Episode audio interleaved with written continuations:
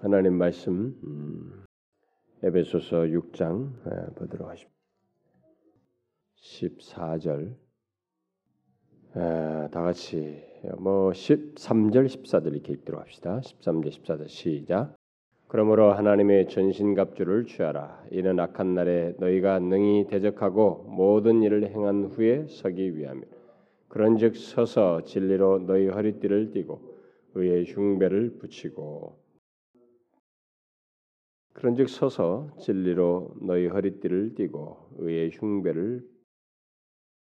우리가 이제 이 큰 영적인 싸움을 마귀의 괴계를 대적하여서 우리의 씨름이 혈과 육이 아닌 이 정사와 권세와 어둠의 세상 주관자들과 하늘에 있는 악한 영들에 대항하여 싸우는 영적 싸움에 들어와 있는 그리스도인으로서 우리들이 이 싸움을 어떻게 잘 수행할 수 있을까라고 했을 때 가장 우선적인 것은 주 안에서와 그 힘의 능력으로 강건하여 짐으로써 이 싸움을 잘 수행할 수 있다라는 사실을 얘기했고, 그 다음에 그것과 함께 또한 우리는 하나님의 전신갑주를 취함으로써 입음으로써 이 영적인 싸움을 취할 수 있다, 잘 수행할 수 있다라는 사실, 그 이 두 가지 큰 해답이 되는 내용을 살피는데, 첫 번째 건 살폈고 이제 구체적으로 하나님의 전신갑주를 입음으로써 이 영적인 싸움을 잘 수행하는 문제를 살피고 있습니다. 그래서 지난주에는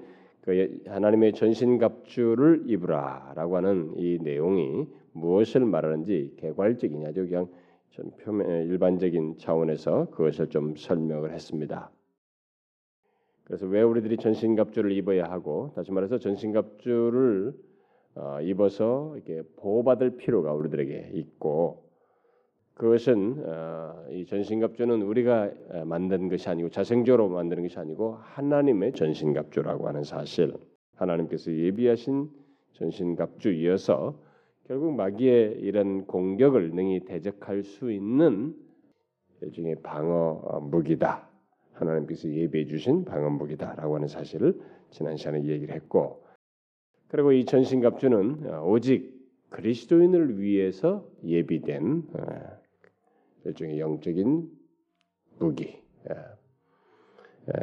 이 방어 무기다라는 사실을 또한 살폈습니다. 따라서 우리 그리스도인들은 모두 전신갑주를 입고 전신갑주를 여기에 가지고 있는 준비해 주신 무기들을 마귀의 괴계에 대항하기 위해서 사용해야 한다라는 사실을 함께 얘기했습니다.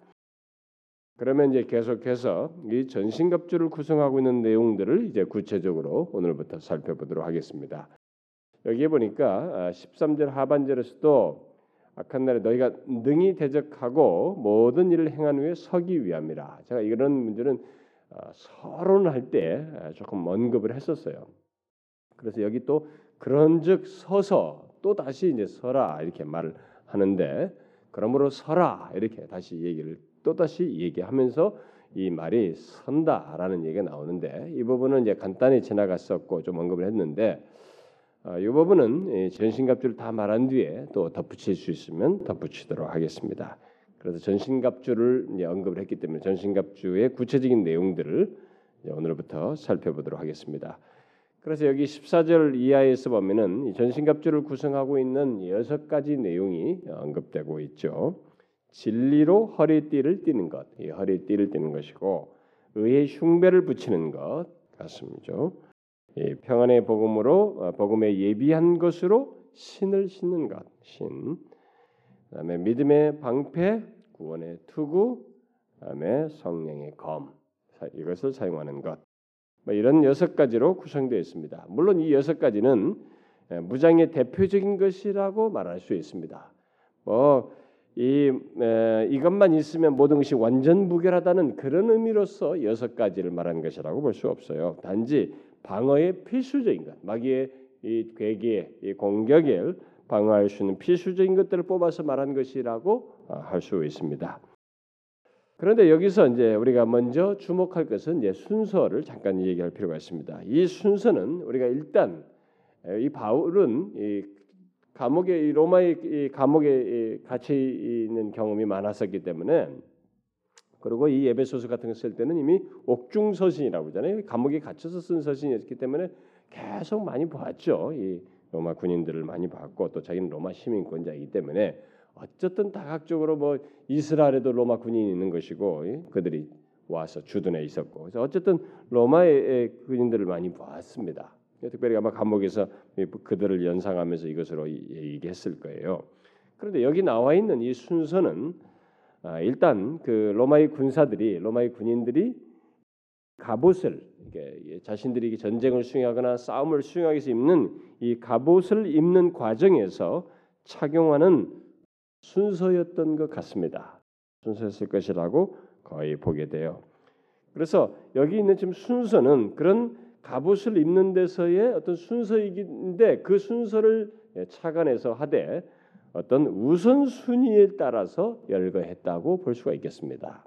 그래서 이게 그냥 아무 생각 없이 툭툭툭 던진 것이 아니고 이 뭔가를 전달할 때 생각을 하면서 하는 물론 성령께서 그게 감동하셔서 하고 있는데 그런 것을 다 자료들을 활용할 때 이게 아무 생각 없이 막 쓰는 것이 아니고 거기에 순서를 고려해서 비중이 있는 것들을 이게 저도 이렇게 설교를 준비하고 작성할 때는 어떤 묘사가 단어를 열거할 때도 약간의 그 순서상으로 먼저 와야 할 단어들을 먼저 언급을 한다든가 뭐 이런 식이에요. 막 이게 막 감동적인 막 그냥 무조건 막 쓸 때는 그런 걸 잠깐 잊지만은 정리해서 다시 이렇게 보아서 말을 해야 할 때는 순서를 약간 정리하는 이제 그런 표현도 그런 걸 저도 하게 되는데 아마 바울도 충분히 그런 것을 의식하면서 이것을 했을 거라고 봐져요.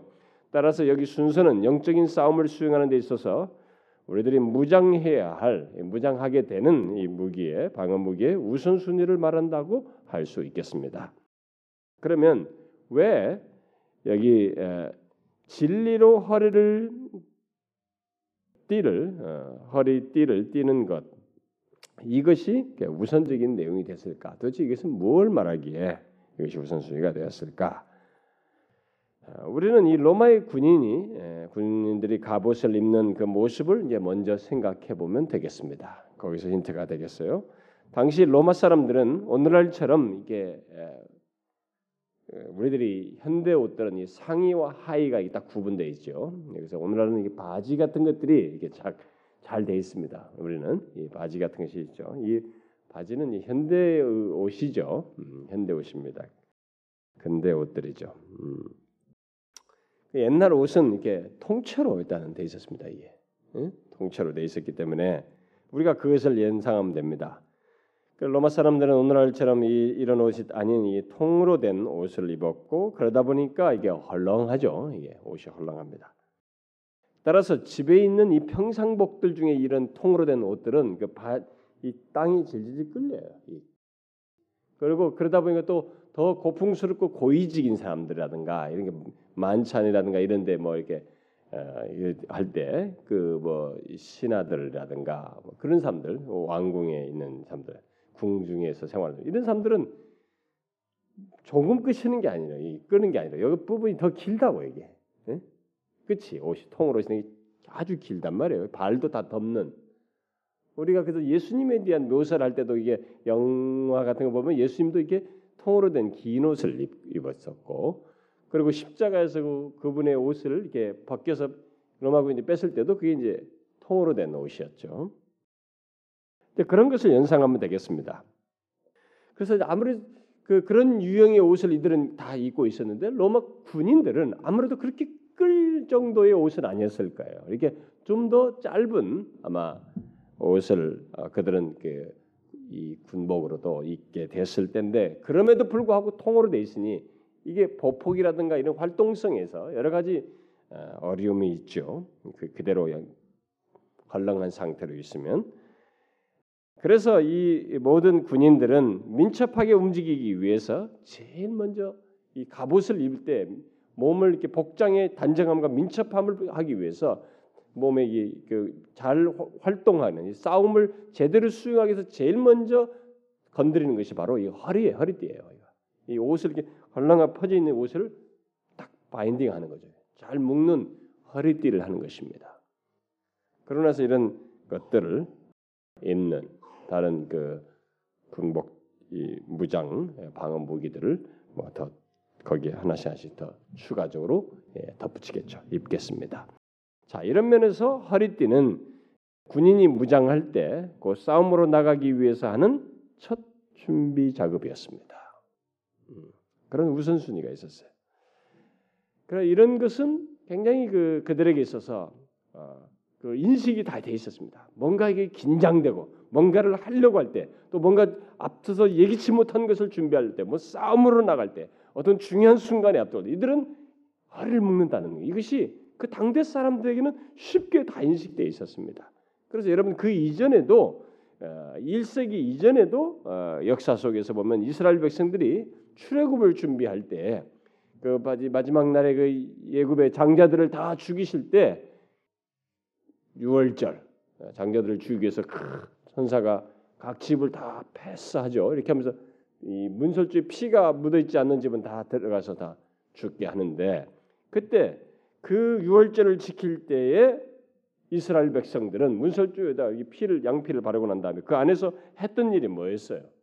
그들은 어린 양을 잡아서 먹으면서 어떤 먹는 작업을 했는데, 유월절을 지키는 그런 최초 유월절을 지키는 장면이 있는데, 그때 하나님께서 하신 말씀이 있어요. 어떻게 지키라고 했어요? 허리에 띠를 띠고 발에 신을 신고 손에 지팡이를 잡고 급히 먹으라.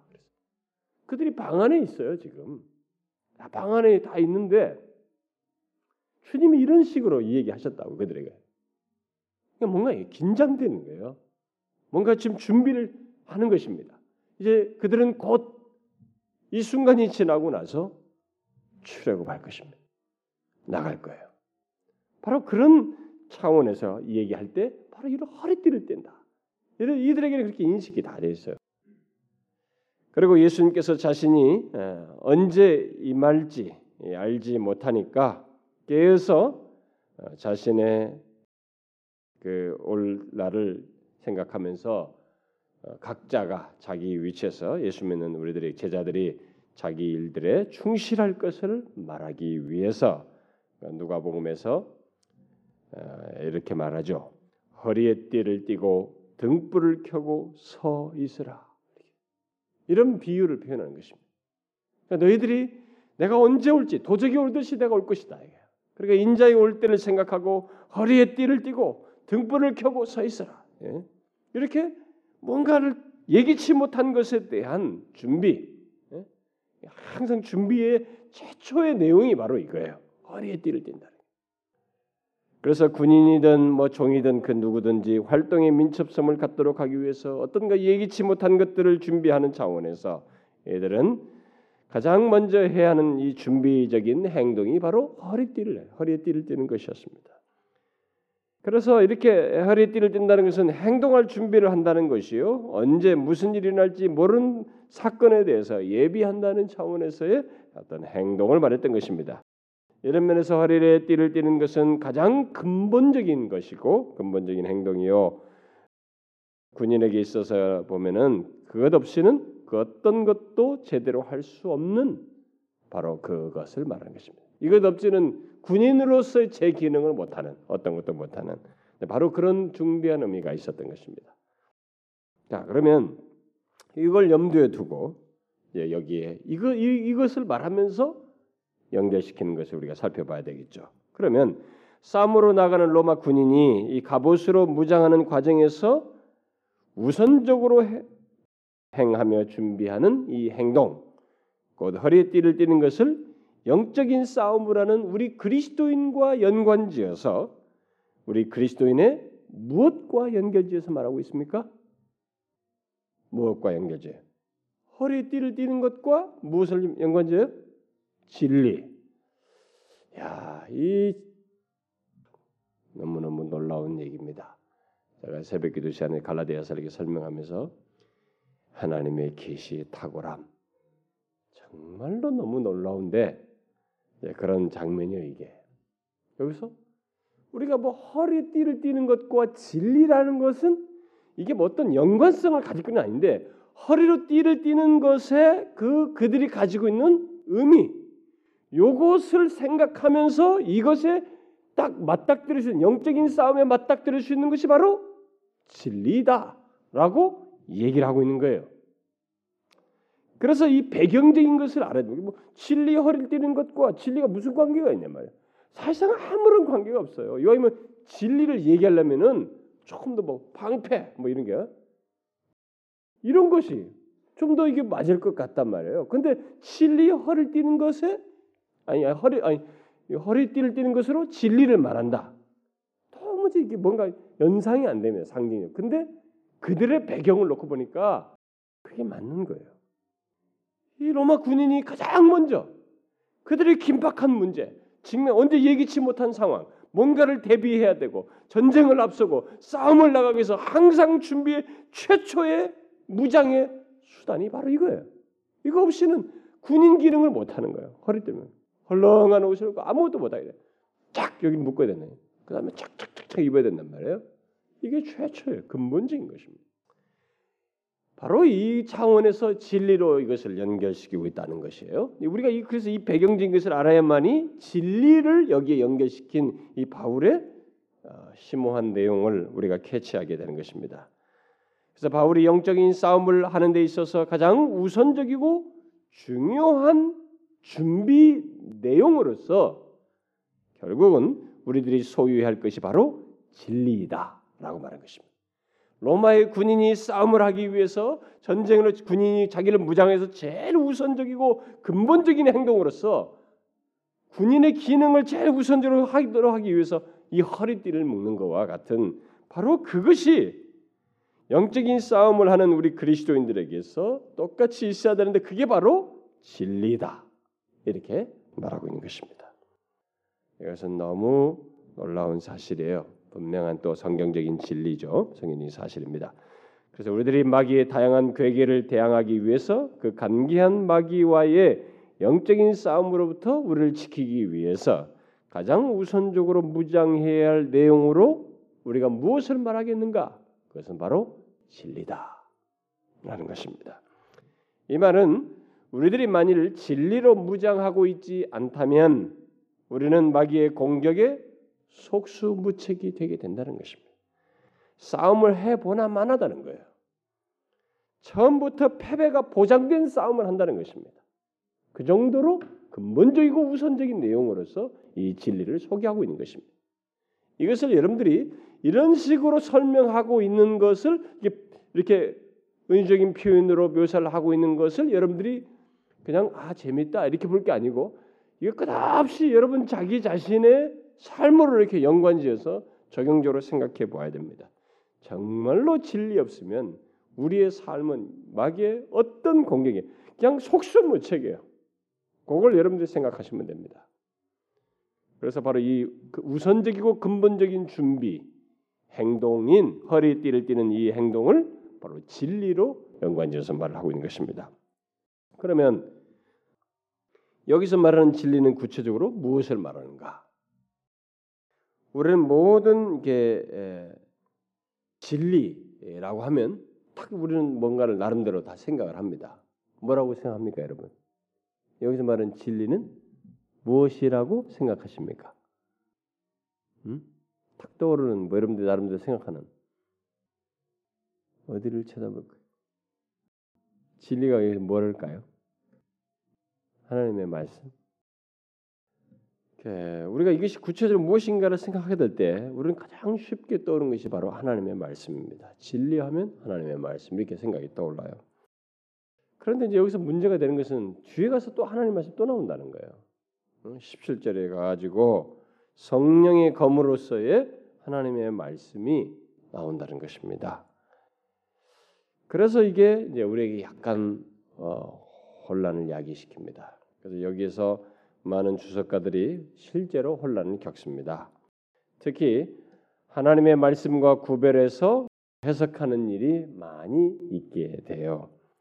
그래서 그 사람들 중에 보편적인 하나님의 말씀과 구별해서 이 진리를 해석하는 사람들의 보편적인 견해 중에 하나는 거의 대부분의 많은 사람들이 해석하는 것 중에 하나는 뭐냐면은 여기서 말하는 진리는 뒤에 하나님 말씀이 나오는 거 보니까 이렇게 목장에서 무장하는 데서 이게 안쪽의 행내, 안쪽 뭐 그래서 그들은 뭐 속옷처럼 속옷은 아닙니다. 이건 속옷은 아니에요. 이게 그래도 무장 안쪽에 있는 것이라고 아마 그래서 힌트를 얻었는지 이것을 가리켜서 중심에 있는 진실함, 우리의 마음 중심에 있는 진실함을 말하는 것이다.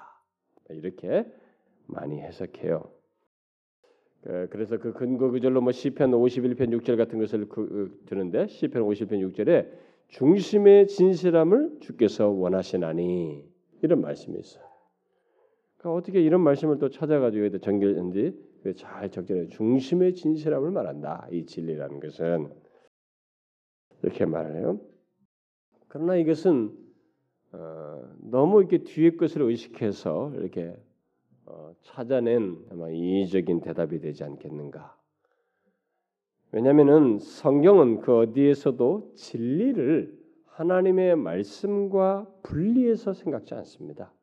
하나님의 말씀과 분리해서 말하지 않아요. 따라서 여기 진리 또한 일단 하나님의 말씀과 분리해서 생각할 수 없어요. 분리해서 하지 말아야 됩니다. 그럼에도 여기 6장에서 구별해서 말하는 것은 진리를 말할 때 우리가 얼마든지 이렇게 구별해서 말할 수 있기 때문에 그렇습니다. 다시 말해서 전체로서의 진리를 말한 것과 진리 속의 어떤 것을 꺼내서 말하는 일부를 가지고 분리된 부분으로서의 진리를 말할 수 있기 때문에 그렇습니다. 이 둘은 어떤 면에서 차이가 있죠. 예를 들어서 성령의 검, 즉 하나님의 말씀은 예수님께서 시험당하셨던 경험을 이렇게 연관지어서 설명하자면은 예수님께서 그 마귀에게 시험당하실 때 마귀에게 대항하기 위해서 성경의 하나님의 말씀 속에 성경에 기록된 하나님의 말씀 속에 일부를 거기에 적절한 어떤 특정한 말씀들을 사용하는 것을 보게 됩니다. 바로 그렇게 성경에서 어떤 상황에서 일부를 빼내어서 그것을 하나님의 말씀을 사용해서 필요 적절한 어떤 말씀, 성경 전체에서 빼낸 어떤 말씀을 이렇게 사용하는 것을 보게 됩니다. 바로 그런 차원에서 우리가 하나님의 말씀을 말할 수 있는 것입니다. 성령의 검으로 사용한 하나님의 말씀 그렇게 볼 수가 있겠죠. 그래서 그것과 이제 구분해 보는 거예요. 그것과 구분되는 가장 중요하고 근본적인 것으로서 영적인 싸움에 가장 먼저 우선적이고 근본적인 것으로서 허리띠를 띠는 것을 진리로 말했다고 할 때 이 진리는 바로 어떻게 부분성을 말하는 것이 아니고 어떤 적절하게 거기에 필요한 필요 적절한 어떤 것을 어떤 말씀을 말했다기보다는 모든 진리 여기서 말하는 진리는 모든 진리 자체를 말한다고 볼 수 있겠다. 전체로서의 진리를 말한다고 볼 수 있다는 것입니다. 곧 마귀의 공격으로부터 우리를 지키며 보호할 뿐만 아니라 우리를 자유케 하는 진리 그야말로 모든 진리를 말한다고 할 수 있는 것입니다. 마귀를 대항하기 위해서 우리에게 모든 진리가 필요하다. 그것이 바로 근본적이고 우선적인 것이다 라고 말을 했다는 것이죠. 바울은 그렇게 분명히 구분해서 말했을 것이라는 겁니다. 여기서 많은 사람들이 해석을 달리하지만 사실 이렇게 일부러 구분시킬 필요 없어요. 같은 것 안에서 이렇게 설명을 이렇게 우리가 사용에 있어서 달리 나누어서 설명할 수 있기 때문에 결국은 하나님의 말씀이지만 그런 전체로서와 부분으로서의 그것을 두고 이렇게 나누어서 말했다고 볼 수 있겠습니다. 그래서 진리는 정말로 우리의 전체, 우리 자신의 모든 것을 나를 보호하고 나를 지키며 나를 자유케 하는 그런 전반적인 모든 진리를 말한다고 할 수 있겠습니다. 그래서 어떤 사람은 이 에베소서 6장 이 10절 이하의 이 영적인 그 무기에 대한 특별히 전신갑주에 대한 이 방대한 해석을 한 사람이 청교도 윌리엄 거널이라는 사람이에요. 뭐 이렇게 두껍습니다. 깨알 같은 것으로 이렇게 두꺼워요. 근데 우리나라 책으로 번역하면 한 10권 분량이 될까요? 최소한 7권 이상은 될 거예요. 그런 분량입니다. 그렇게 방대하였어요. 근데 청교도들은 깊이 파고드는 데는 선수였어요. 모두가 서로가 경쟁이라도 하듯이 가장 그 심했던 그렇게 했던 사람 중에 가장 극단적인 에피소드가 힐더샤임이라고 하는 사람이 욥기를 강의를 했는데 욥기를 8년을 했나요? 10년을 했나요? 그래가지고 전 세트가 10권이 넘나요? 근데 더 재미있는 것은 욥기를 가지고 하여튼 깊이 파고 설명을 잘하는 것까지는 좋은데 힐드샤임이 상당히 우리가 역사적으로도 그렇게 크게 치우친 사람이라고 보지는 않는 판단을 듣고 있습니다만 평가를 그의 설교를 들었을 때 처음 시작할 때의 회중이 한 300명쯤 됐다나요? 제 기억으로 그렇습니다. 근데 다 끝나고 나니까 한 8명 넘었다던가 그렇습니다. 그래서 우리가 청교도를 좋아해도 그렇게 좋아하면 안 되겠죠. 예. 너무 강론 좋아하고 그런데 그렇게 디립하기만 하고 근데 이들이 너무 이렇게 과하게 하는 것이 있어요. 그러니까 그들 중에도 청교도 중에서도 이렇게 좀 모범적인 사람들이 있죠. 청교도라서 무조건 다 좋다고 볼 수 없는 거예요. 그러니까 청교도에서 개관적으로 모르는 사람들은 무조건 이러니까 좋다 되게 엄청나다 이렇게 하는데 그렇지 않고 그들 중에서도 우리가 분별을 필요로 합니다. 분별을 필요한데 어쨌든 역사적으로 보면 그들이 탁월한 면이 너무 많아서 그들 그룹이 너무 집중적으로 많은 거성들이 있었기 때문에 그들이 거론되긴 하지만 그들 중에도 좀 선별할 필요가 있습니다. 그런데 윌리엄 거널이라는 사람은 이런 것을 해석할 때 여기서 좀 더 예를 들어서 이 진리는 어떤 사람들의 인용을 가지고 진리 하면은 그리스도가 아니냐. 나는 길이요 진리니까 진리이고 그 진리신 그분에 대한 우리의 신실함 어떤 사람은 신실함에 편중되는데 이 두 가지가 함께 있는 것을 말한다. 윌리엄 건널은 이 얘기를 해요. 그러니까 앞선 사람들이 요거와 요것으로 갈라진 사람들이 있었는데 그걸 두 가지를 종합해가지고 여기서 말한 진리는 그리스도이며 그리스도께 대한 진실이라는 것을 말한 것이다. 그러니까 어떤 면에서 당연히 맞아떨어지죠. 뒤에 가면 하나님의 말씀, 이것은 포괄적인 것을 말하는 것 같고 이것은 예수 그리스도와 그분에 대한 진실함. 이렇게 말하는 그것으로 무장한다. 예? 예수 그리스도. 근데 중요한 것은 그것이 그렇게 해석하지만은 후대의 많은 사람들에서 검증된 사실이 뭐냐면 그렇게 해석하기가 또 어려운 것은 여기가 예수 그리스도가 여기 전체 무장의 한 부분일 수 있느냐 이거예요. 그건 아니다라는 거죠. 그래서 이 진리는 근본적인 대항하기 위해서 군인이 허리들드는 것 같은 그런 근본적인 차원에서의 진리 전체로서의 진리 그것을 말한다고 보는 것이고 뒤에 하나님의 말씀은 말씀의 검 성령의 검으로 사용한 것처럼 예수님도 성령에 이끌려서 가지고 그 마귀의 시험을 받는 중에 거기에 적절하게 필요적절한 것들을 말씀으로 쓴단 말이에요. 그랬을 때의 말씀의 검이다. 보는 것이 가장 적절하다라는 것입니다. 그래서 이 전체로서의 진리는 우리로 하여금 마귀의 공격으로부터 보편적으로 우리를 지키고 보호해주는 가장 우선적이고 중요한 거예요. 우리를 자유케 하는 진리, 바로 그것을 말한다고 할 수 있습니다. 실제 여러분들의 진리가 그런 역할을 한다는 것을 예수님께서도 말씀하죠. 그 유명한 말씀이 진리가 우리를 자유케 한다. 이런 말씀이 있잖아요. 그 전후의 내용에 연관성이 있어요. 이것과. 여러분 한번 보세요. 요한복음 8장을 한번 보십시오.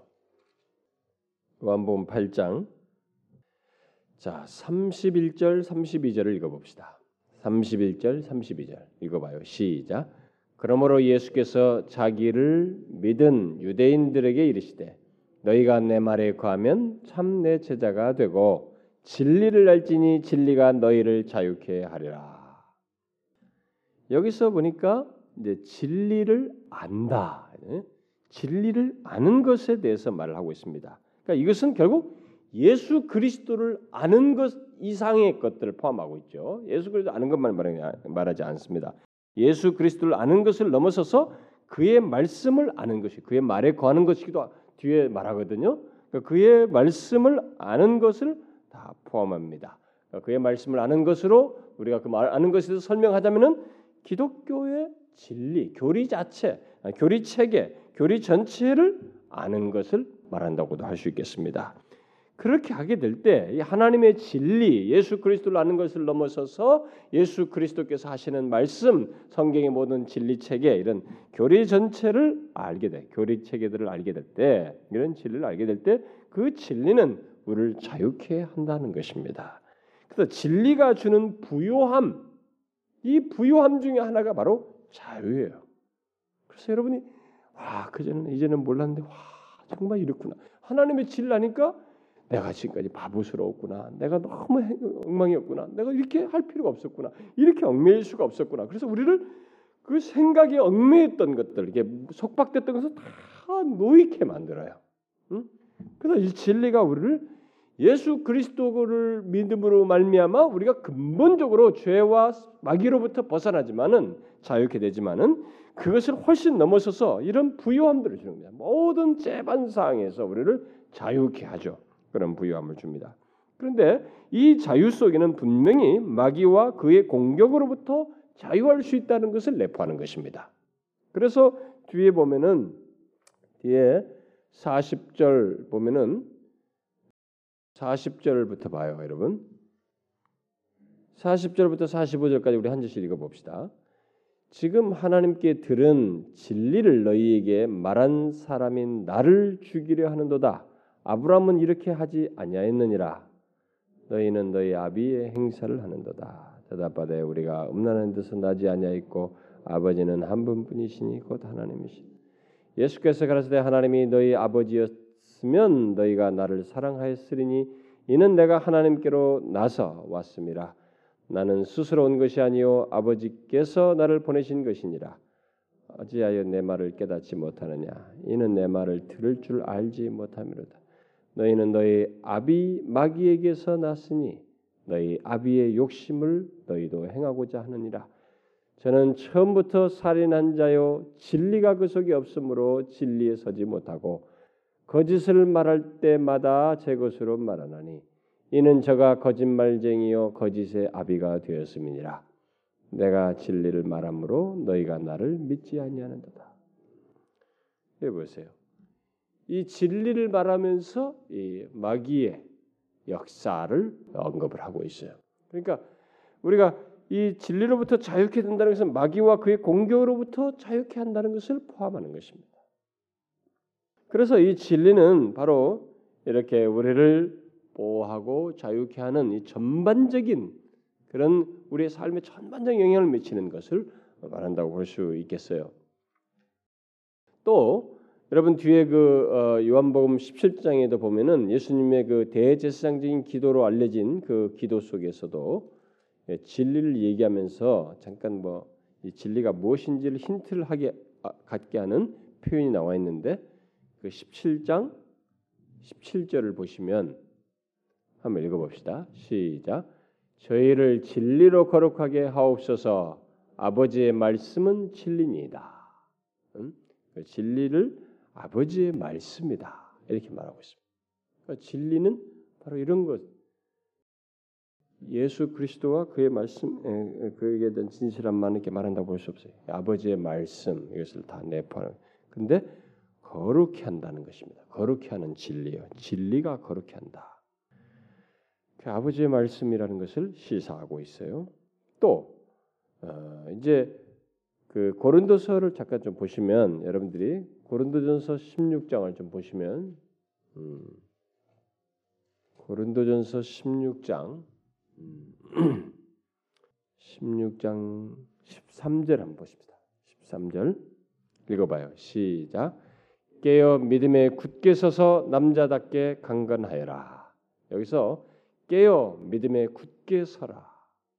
이게 지금 그리해야만이 어떤 우리가 영적인 이런 견고함을 가지고 대적하며 유혹에 넘어지지 않고 이렇게 하는 것을 말하죠. 그런데 여기서 깨어 믿음에 굳게 서서 서라 이렇게 말해요. 물론 여기에 진리란 말이 없어요. 근데 문제는 오늘 우리가 읽은 말씀에 그런즉 서라. 예, 말하죠. 그러므로 서서 말이죠. 그러므로 서서 진리로 진리 허리띠를 띠라. 이렇게 말해요. 진리로 허리띠를 띠라고 말하고 있습니다. 그래서 이 서서 서는 것과 견고히 서는 것과 진리를 얘기하고 있어요. 근데 성경은 견고히 서는 것과 동시에 믿음을 얘기해요. 굳게 서는 것과 믿음을 얘기합니다. 그러니까 여기서 지금 바울은 고린도서에서 앞에서는 진리로 굳게 서는 것을 얘기하는데 여기서는 믿음으로 굳게 서는 거죠.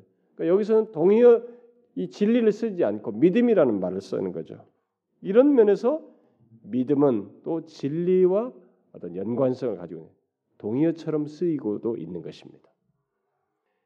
그리고 베드로도 이제 이런 게 여러분들이 그래서 이 진리가 어떻게 이게 의미를 갖는지를 이제 설명하기 위해서 제가 이런 다른 것을 성경 구절들을 더 연결시키는 것이에요. 여러분 뒤에 한번 베드로가 말하는 것을 한번 보십시오. 베드로서를 보십시오. 베드로 전서를 한번 보시면 베드로 전서 1장 13절 한번 읽어봅시다. 13절 시작.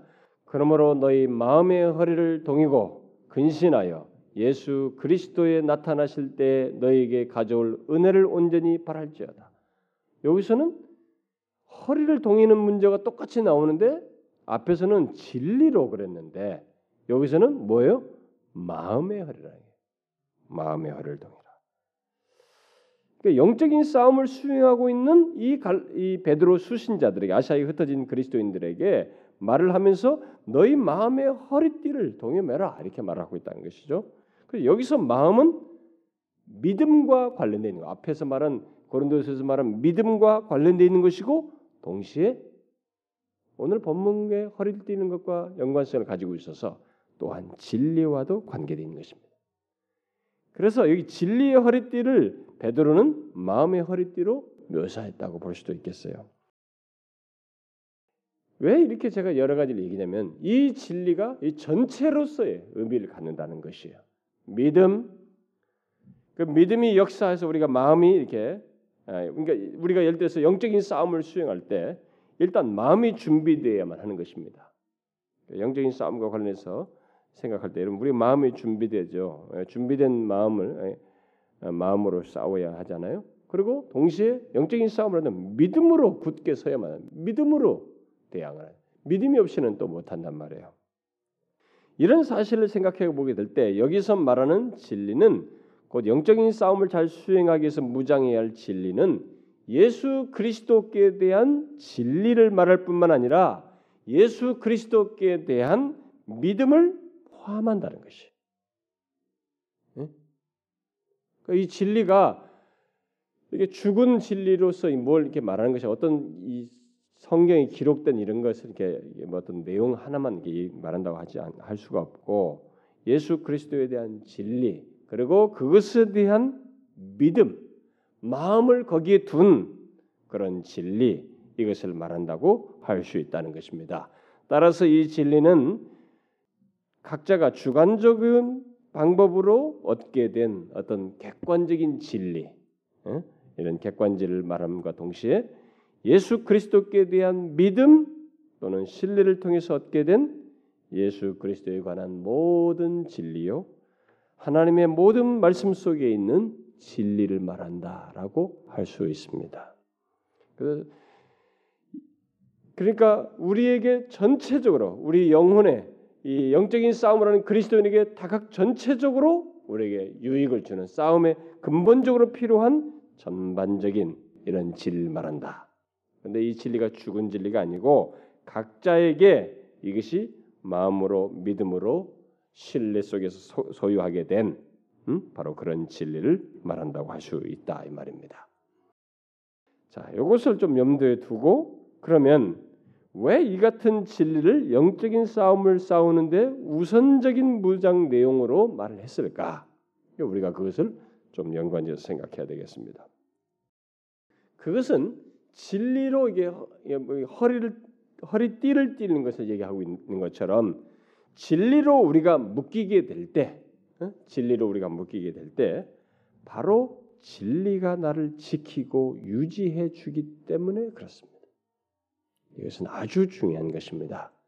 여러분 믿음을 가진 신자가 수많은 유혹으로부터 죄로 넘어뜨리고 나의 마음을 흔드는 수많은 이 마귀의 괴계로부터 스스로의 능력으로 못 버티고 자기가 지켜지게 되는 것은 진리예요. 진리.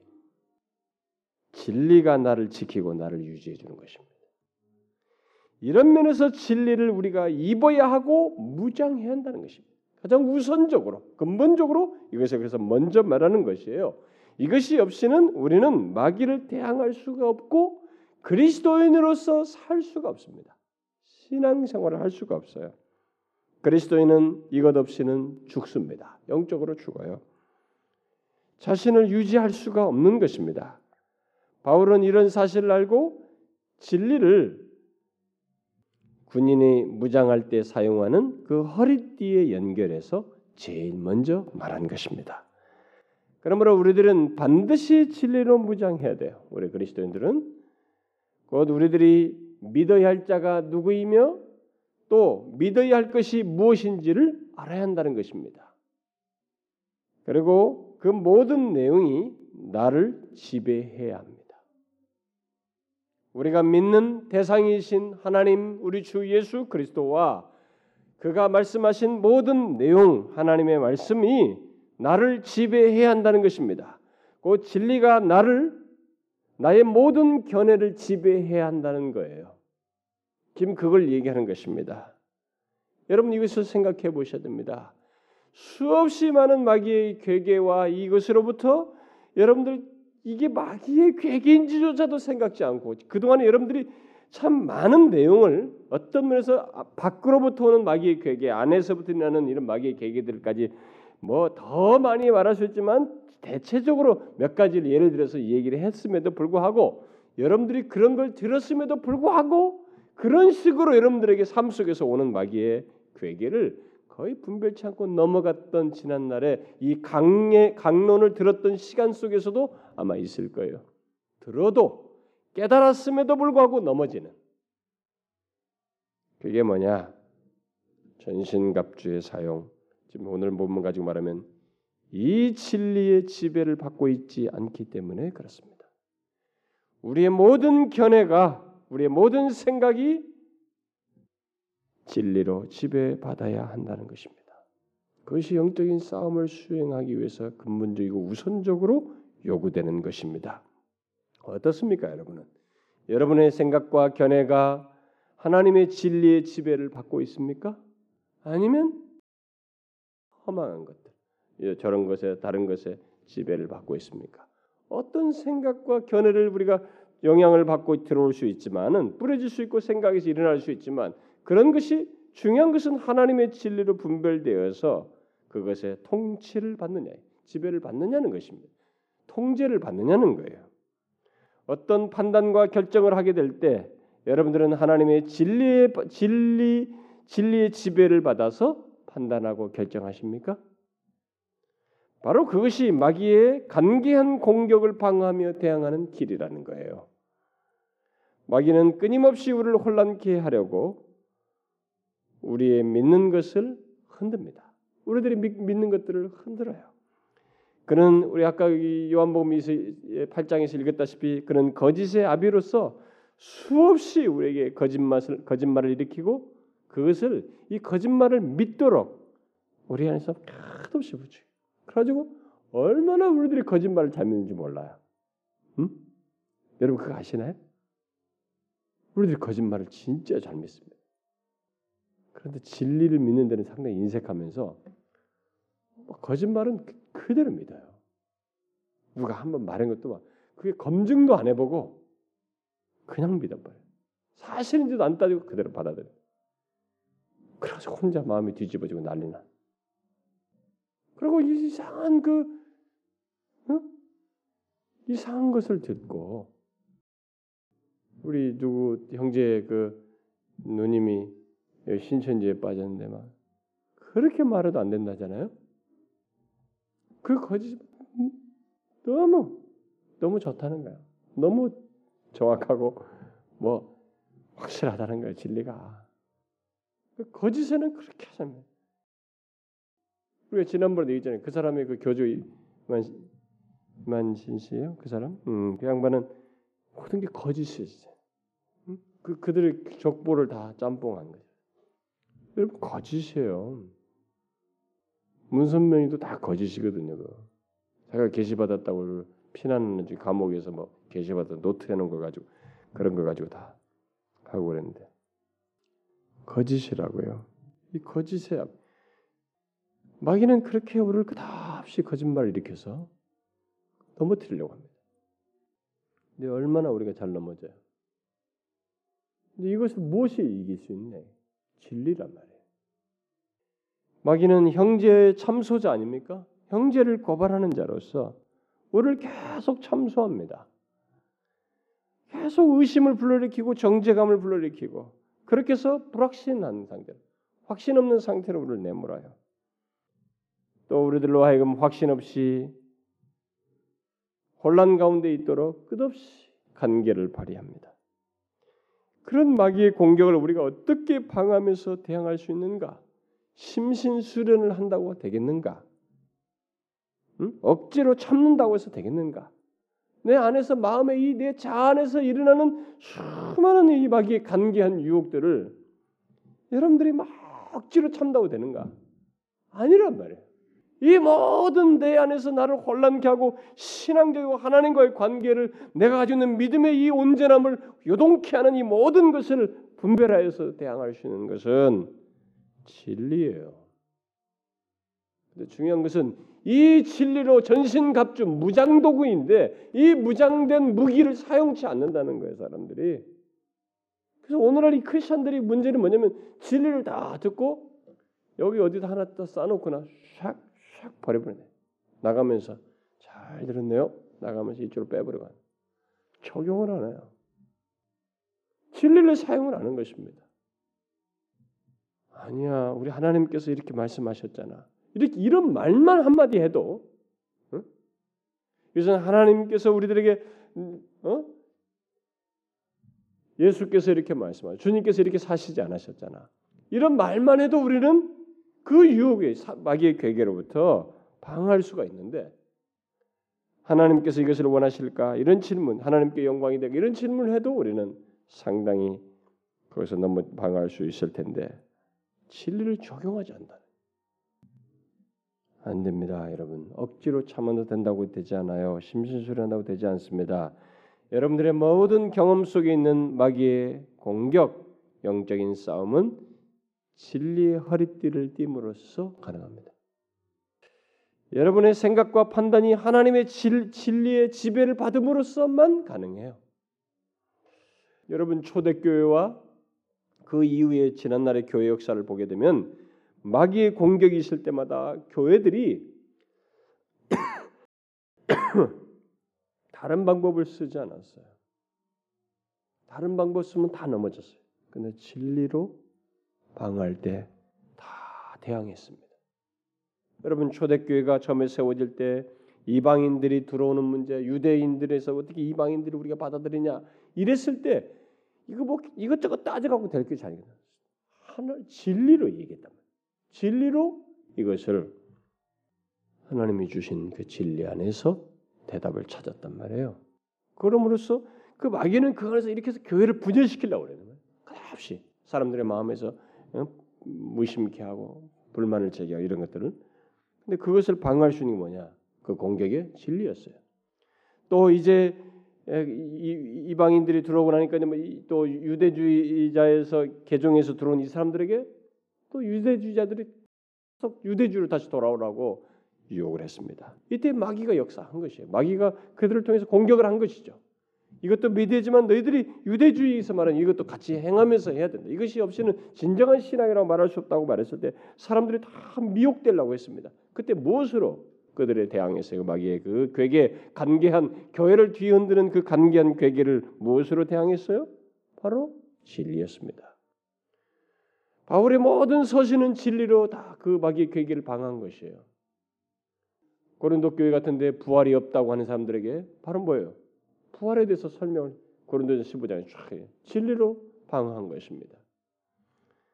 그리스도께서 이미 강림했다는 이 거짓말에 미혹된 사람들도 있었잖아요. 그거 다 뭐예요? 진리로 방어했습니다. 우리는 이런 사실을 알아야 됩니다. 절대로 다른 것으로 못 이겨요. 인간의 기질과 이 세상의 지식과 경험으로 마귀의 괴계를 이기지 못합니다. 또 교회 역사 속에서 끝없이 마귀는 괴계를 발휘해서 교회를 공격하고 그리스도인들을 넘어뜨리려고 했습니다. 삼위 하나님을 하나님이 아니다 이게 삼위 하나님. 뭐 유출설 무슨 뭘 삼신설 하여튼 수많은 것들이 일어났죠. 그래서 그런 일이 일어날 때 마귀의 공격에 뭘 했어요? 진리로 방어했습니다. 또 예수 그리스도께서 하나님이시면서 동시에 신이시다고 하는 문제가 공격받을 때 그것은 이제 기독교 역사 끝나느냐 마느냐예요. 만약에 그것이 부정돼 버리면 기독교는 끝나버려요. 이렇게까지 올 수가 없는 거예요. 구원의 주가 못 되는데 뭐 무엇으로 이겨요? 다 진리로 이겨요. 헬라 철학 사상이 들어오고 영지주의적인 그런 괴이한 신앙이 교회 안에 들어와서 사람들을 혼란케 다 그것을 결국 방어할 수 있었던 것은 진리였습니다. 그래서 진리로 방어하면서 신앙 고백을 이렇게 결국 만들어내게 된 거죠. 그래서 사도신경을 위시해서 신조들이 많이 만들어졌습니다. 그 다 신조가 만들어진 것은 마귀의 공격에 대한 진리로 방어하면서 나온 산물들이에요. 니케아 신조, 아다나시우스 신조, 아우구스부르크 신앙고백서, 벨직 신앙고백서, 하이델베르크 신앙고백서, 웨스민스 신앙고백서 이런 것들은 다 산물입니다. 진리로 그 마귀의 공격을 방어한 그 증거물들이죠. 이렇게 진리로 마귀의 공격을 방어하는 근본적인 방어 무기요. 진리가 이 마귀의 공격을 방해하는 근본적인 무기요. 우선적인 무기라고 하는 것을 초대교회와 교회 역사가 보여주었습니다. 그런데 이것은 지금도 똑같아요. 지금도 막 넘어지는 것입니다. 기존 교회 성도들이 다 신천지로 간다든가 뭐 이렇게 이단으로 넘어 여진으로 간다든가. 제가 이 지난주에 누가하고 얘기하다가 재밌는 사실을 발견했습니다. 어떤 한 단체에서 기독교 단체에서 종교 탐문한다고 하면서 종교 조사를 한다고 해서 이 무당들을 다 방문해서 종교 조사를 했다는 것입니다. 이 자기가 이제 자기들은 학교의 학생으로서 이 종교에 대한 이 조사를 하러 왔다고 해서 그 다 통일된 무당들을 아마 조사했다는가 봐요. 그래서 내가 그 자료 좀 자기들이 가지고 있는 그 단체에서 가지고 있는 결과 통계 자료를 좀 내가 좀 아무래도 당신 말도 들어서도 알겠지만은 자료를 좀 갖고 싶다고 좀 얻어달라고 했는데 하여튼 자기가 그때 조사해서 자기들이 알게 된 그 자료를 내가 들은 바로는 그래요. 이 무당들 중에 이제 직접 이렇게 신과 이렇게 접하는 귀신하고 접하는 그런 무당들이 이제 몇 퍼센트가 있고 좀 중간 있고 또 가짜가 있고 한 3등분 된다고 그래요. 그래도 이 진짜 이 사람들은 이제 칼 위로도 걷고 막 그런다고 합니다. 근데 어쨌든 그들도 했는데 70%가 이전에 집사 이상이었대요. 무당들 중에. 우리는 이런 것을 잘 아셔야 됩니다. 이건 얼마든지 가능해요. 그리고 신앙성을 추구한다는 것이기 때문에 이 신앙성이라는 것을 맛을 보았거든요. 종교적인 어떤 이런 매력을 이게 신비적이고 신적이라고 하는 어떤 것을 이렇게 알게 됐기 때문에 그것에서 더 취하면서 갈 수 있는 것이 거기에요. 얼마든지. 어떻게 해서 가느냐? 진리로 무장이 안 되면 가는 것입니다. 이단도 되고 다 갈 수 있는 거예요. 이것은 아주 재미난 통계인데요. 우리나라뿐만 아니라 아마 외국도 아마 그런 비슷한 것이 있을 거예요. 여러분 몰몬교, 여호와 증인 이런 모든 이단들이 다 여기서 나갔어요. 진리로 무장하지 않아서 나은 것입니다. 그러니 지금도 이 일은 계속되고 있는 거예요. 지금도 마귀는 끝없이 이 땅에 있는 모든 사람들을 공격하는 그리스도인들을 공격한다. 논 크리스천은 공격 대상이 아니란 말이에요. 그리스도인들을 공격한다. 끝없이. 근데 누가 다 넘어지느냐? 그들이 넘어가요. 교회당 안에 있는 사람, 예수 믿는다고 하는 사람들이 소위. 어떤 사람들이요? 진리를 무장하지 않은 사람들이 넘어갑니다. 그래서 제가 이제 속수무책이다. 저는 이런 생각이 들 정도로 이제 가닥을 못 잡는 거예요. 소수가 돼버렸어요. 어떤 사람이 저에게 옛날에 제가 뭐 어떤 신비주의 특강을 와서 저한테 막 반기를 들었다고 했잖아요. 그 사람이 이렇게 들을 수 있는 것은, 반기를 들었던 이런 것들은 감정적으로 반응할 수 있었던 것은 진리를 보는 것이 아니고 자신들이 어떻게 소속됐느냐, 감정이 어떻냐, 내가 상했느냐 이 차원에서 본다는 것입니다. 그래서 만일 제가 뭐 한 여기 뭐 큰 강남의 무슨 교회처럼 대형교회 목사라면 제가 그렇게 했다면 아마 저한테 뭐 그렇게까지 전화통까지는 하지도 못하고 아마 그랬을 텐데, 그러니까 이 조그마한 교회 목사다 우습게 하는 거예요. 이런 것이 조그마한 교회 목사는 진리를 말할 수 있는 사람이 아니라고 생각하는 거예요. 진리는 큰 교회 목사나 말한다고 하는 생각이 사람들 속에 있습니다. 그게 아주 무서운 일이에요. 저 같은 사람이 이 유명한 사람들의 책을 분별할 수 있는 사람이 아니라고 생각하는 거예요. 그러니까 상당히 무지한 거죠. 진리는 물론 신학을 많이 한다고 해서 많이 한다는 건 아니에요. 꼭 그것만은 하진 않습니다. 그러나 진리는 정말로 철저하게 이렇게 인위적인 거라든가 이런 것에, 자신으로부터 기인된 거라든가 이런 것에 좌우되지 않고 끝없이 예수 그리스도와 그의 말씀, 계시한 것에 근거해서 하는 것. 그래서 사람들이 인위적으로 뭘 말하든 아무리 좋아도, 그래도 여기서도 나도 치우칠 수 있는 거예요. 나도 결함이 있을 수 있는데요. 중요한 것은 내 결함이 도덕적인 결함이라든가 조금 내가 실수해서 생기라든가 이런 문제는 누구나 다 있는 게 문제가 안 돼요. 중요한 것은 진리의 이탈이에요. 교리적인 문제의 이탈이고 이 성경에서부터 이탈한 이것은 말을 해야만 하는 것이에요.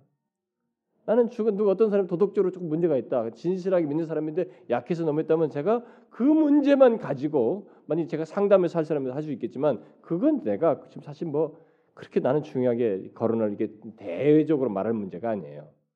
그런데 제가 대외적으로 말할 수 있는 것은 말씀을 전하는 자로, 말씀 맡은 자로서 진리의 이탈이에요. 이건 제가 말해야만 하는 것이에요. 근데 진리 차원에서 보질 않아요. 감정 차원에서 자꾸 사람들이 생각하는 거예요. 그래서 지금 사람들이 넘어가는 것입니다. 그 지금도 마귀는 바로 이것을 하는 거예요. 그렇게 수많은 사람들이 넘어갔듯이 지금도 그 일을 하는 거예요. 그 다 누가 넘어가느냐? 무당까지 가는 것은 뭐 그렇게까지는 안 가더라도 일단은 이단으로 기울이든 어쨌든 이상하게 치우친, 분별하지 못하고 치우친 진리를 왜곡된 그룹들이든 그런 사람들의 영향을 받으면서 나름대로 열심은 냅니다. 뭐 뜨겁고 막 하는데 그러나 치우친 그런 쪽으로 왜 빠지느냐? 진리는 보장하지 않아서 그래요. 제가 우리 교회에서 경건한 독서 모임을 하면서 그 뭐 분별을 돕기 위해서 뭐 목사들 공부 모임도 뭐 하면서 그런 책들을 읽히니까 나중에는 좀 더 이제 세부적으로 들어가지만 이제 서론적으로 분별을 돕는 책들을 읽히니까 사람들이 이제 뭐 좀 도움을 입을 거라고 나는 봐져요. 벌써 도움을 입는 것 같습니다. 근데 사실은 그런 내용은 뭐 그건 자원에서 이제 나온 사람들인데 사실 우리 교회 직분자들 정도이면은 다 정말 그렇게 공부를 좀 해야 돼요.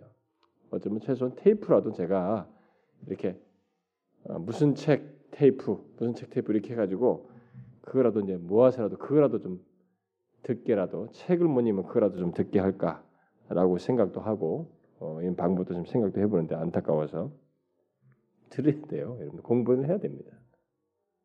나는 뭐 지금까지 예수 믿는 게 횟수가 몇 년인데 내가 교회에서 뭘 몇 년을 했습니까? 목사님. 그러니까 저는 못했잖아요. 그래도 그동안에 여기까지 오지 않았습니까? 저는 그래도 옳다는 걸 찾아와서 교회도 다니고 신앙도 말씀이 소중하다고 다 알고 여기까지 왔는데 그런데 뭐 내가 뭐가 문제겠습니까? 여러분 큰 착각하는 거예요. 여러분 죽을 때까지 그 사이에 여러분들이 무슨 일이 난지 모릅니다. 여러분들은 껍데기는 이 자리에 왔다 갔다 할지 몰라도 여러분들의 마음은 이미 진리로 무장되지 않아서 사단에게 끝없이 사단의 유혹에 넘어져서 거의 침잠된 사람처럼 있다가 그래서 사실상은 몸은 있지만 마음은 이미 배교 상태까지 갈 수도 있는 거예요. 꼭 이단으로 간 사람들만 얘기할 건 아니에요. 여기서 지금 얘기할 때 진리의 허리띠를 띠는 문제를 얘기할 때 앞에 뭐래요? 그러므로 서서를 얘기하는 거예요. 서기 위함이지 퍼져 있기 위함이 아니는 거예요. 이것은 그러면 퍼져 있다든가 이들이 나자빠져 있는 것은 진리로 무장이 안 돼서 그런 거예요. 아니 실컷 교회당은 왔지 있지만 퍼져 서 있질 않은데 뭘 이게 대적하고 있질 않은데 무슨 문제냐 이거? 그게 무슨 의미냐 이거야? 여러분 여기 있다는 것을 되지 않아요. 우리가 죽을 때까지 이렇게 그냥 간다고 생각하면 안 됩니다. 우리는 끝없이 진리로 무장해야만 해요. 그렇지 않으면 여러분 사단은 마귀는 가만히 있는 바보가 아니에요. 1년만 해줄게. 지금까지 했으니까 너는 지금까지 잘 참으니까 너는 보통 놈이가 아니구나. 지금부터 너는 쉴게. 이런 거 없어요. 제가 여러분 C.S. 루이스의 스크류 테이프 같은 거 좀 한번 읽어보라고 하잖아요. 그 마귀의 그 간계한 트릭에 대해서 말해요. 여러분 잘 아셔야 돼요. 우리 아무도 자신 못해요. 사단은 절대로 잠자는 자가 아니에요. 진리로 무장하지 않으면 넘어지는 일밖에 없어요. 진리로 무장하지 않으면 그 누구도 마귀의 공격을 견뎌낼 수 없습니다. 영적인 싸움에서 패배하는 일밖에 없게 돼요. 그래서 진리로 자신을 동여매야 합니다. 진리로 자신을 채워야만 해요. 여러분들의 모든 생각이 진리의 지배를 받아야만 합니다. 만사를 진리에 따라서 판단하고 행하고자 해야 됩니다. 그렇지 않으면 마귀의 괴계를 분별해내질 못해요.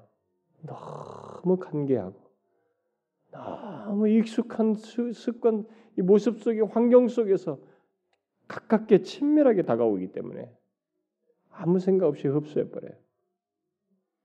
여러분 진리를 우습게 여기면 안 됩니다.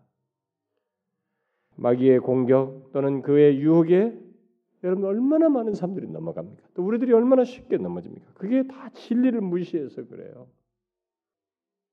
여러분들이 언제 넘어졌는지를 한번 보세요. 진리 없이 여러분의 견해와 생각에 의존해서 판단할 때 그렇게 또 행동할 때 넘어졌을 거예요. 여러분 우리는 우리가 믿는 분 예수 그리스도와 또 그가 말씀하신 모든 것들을 그런 것을 그런 지식, 말씀에 대한 지식으로 자신을 채워야 합니다. 마음의 허리를 동이고 믿음으로 굳게 서야 돼요. 그래야만 이 마귀의 공격을 대항할 수 있습니다. 저는 성도들에게 하나님의 말씀을 진리를 밝혀주고 이렇게 하는 것들을 좀 소중히 여기고 하라고 해도 참 이렇게 영적인 싸움 문제를 얘기하면서 그런 내용을 말하는 중에 필요를 말하는데도 안 듣는 사람을 보게 될 때 야 정말 대단하다고 생각이 돼요. 자기는 마귀가 잡아먹어도 좋습니다. 난 넘어져도 좋아요. 그렇게 해도 뭐 어쩔 수 없습니다. 아마 그러는 것 같은데 여러분 정말 그러지 마세요. 여러분 불행해져요. 저는 예수 믿으면서 그리스도 안에 있는 은혜의 부유함과 자유를 못 누리는 것들이 너무 안타깝거든요. 제가 새벽기도 시간에도 얘기했잖아요. 여기 뭐 어떤 참 유명하고 부유게 사람들 바글바글대고 요즘 인기가 있고 좀 뜨는 목사라고 많은 교회에 다니는 그 성도인데 저한테 그런 거예요. 너무 가려서 죽겠대요. 분당이었던 교회인데 채워지지 않는다는 거예요. 너무 가려가지고. 오늘 내가 신문을 보니까 기독신문을 보니까 한국교회가 막 성장하면서 막 그동안에 막 이것저것 취했대. 근데 그게 대리 충족이 되는 게 없으니까 막 프로그램을 내 셀 막 도입한다는 거야. G12 막 도입하는데 이것으로도 충족이 안 되는 거야. 근데 이것도 좀 오류가 있다는 것이 이제 교단적으로 판매돼. 이거 적당치 않다. 그러니까 모든 교회가 다 써먹었는데 근데 이제서야 적당치 않다 이게 신학적으로 이렇게. 그러니까 이제 허망해진 거야. 그래서 다 어디다 추구하냐? 영성 훈련 여기에 지금 다 가려고 해요. 여기에 바른 대답을 해주면 좋겠다. 이쪽으로 이제 바르게 인도해주면 좋겠다. 다 이쪽으로 가고 있습니다. 제가 이번 주일날 이제 신비주의 특강을 하겠습니다만은 아무도 그런 것을 분별하지 않아요. 기자고 목사고 다 그게 답이라는 거예요. 이제 물론 거기에 긍정적인 것도 있어요. 그러나 중요한 것은 오류가 있는 긍정적인 것이에요.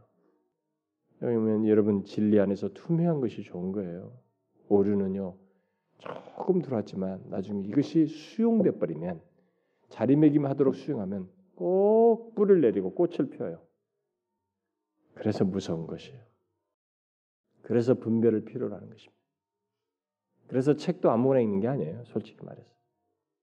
저조차도 멋모르고 다 읽었는데 나중에 보니까 아 이거 아니었네. 아 뜬다고 그래서 읽었던 거예요. 외국에 있으면 하도 많이 팔고 유명해졌다고 해서 읽었다고요. 아, 아니에요. 저도 모르게 다 읽어보고 나서는 조금 감잡네요. 근데 무방비예요. 한국교회 성도들이. 정말로 무방비입니다. 진리로 무장되지 않은 사람은 넘어질 거예요. 어떤 식으로 넘어질 거예요. 교회당 안에 머물러 있어도 넘어질 것이고 심지어 교회당을 이동하고 떠나고 다른 걸 추구하면서 넘어질 것이고 결국 다각적으로 넘어질 것입니다. 그래서 우리는 끝까지 정말로 죽을 때까지 진리로 동여매져야 돼요. 진리로 채워져야 됩니다. 확 바인딩하는 거잖아요. 군대 갈 때 확 뭐 안 움직여요. 자기가 딱 잘 활동성 있게 하기 위해서 견고히 묶듯이 진리로 우리가 단단히 묶여야 됩니다. 그렇지 않으면 그냥 넘어져요. 넘어지니까 어떤 현상이 생겨요? 싫고 게으르고 나태하고 하기 싫고 막 권태에 빠지고 정제에 빠지고 마음의 감정이 격동하고 수만 가지 일이 벌어집니다. 이게 싫어요. 모든 게 싫증이 나는 거예요. 신앙생활도 옛날같이 못하겠는 거예요. 귀찮고 오히려 더 재밌는 게 많아. 그게 더 채워져요. 그러면서 서서히 밀려가는 것입니다. 그래서 여기 안에 있어도 배교자가 될 수 있어요. 이것을 아셔야 됩니다. 마귀는 그렇게 만들려고 해요. 반드시. 그렇게 되게 하려고 끝없이 공격을 하는 것입니다. 그래서 바울이 여기서 말한 겁니다. 그런즉 서서 진리 허리띠를 띠라는 것이죠. 진리를 우습게 보지 마세요. 그게 우리에게 생명이에요. 그리스도인에게는 생명입니다. 여러분들이 이 사실 잊지 말길 바랍니다. 자, 기도합시다. 하나님 아버지, 우리에게 이런 마귀의 다양한 공격을 방어하며 대항할 수 있는 이런 비밀을 우리에게 알게 하시고 허락해 주신 것 너무 감사합니다. 주님 가르쳐 주시고 알게 하고 소유케 하셨음에도 불구하고 이것을 사용치 않음으로써 넘어지는 어리석은 자가 되지 않기를 원합니다. 정녕 나조차도 생각지 못할 때에 내 마음에서부터 이 자의 깊은 곳에서부터 일어나는 수만 가지의 잠박의 괴계에 따른 활동들과 이런 반응들까지 분별하며 대항하여 이길 수 있도록 우리를 붙들어 주시고 그리할 수 있을 만큼 우리가 주의 진리로 무장하여 잘 활용하여 대적하는 저희들 되게 하옵소서. 주의 진리를 알고 그 진리로 무장하는 데 게으르지 않도록 하나님이 우리를 붙들어 주시옵소서. 예수 그리스도의 이름으로 기도하옵나이다. 아멘.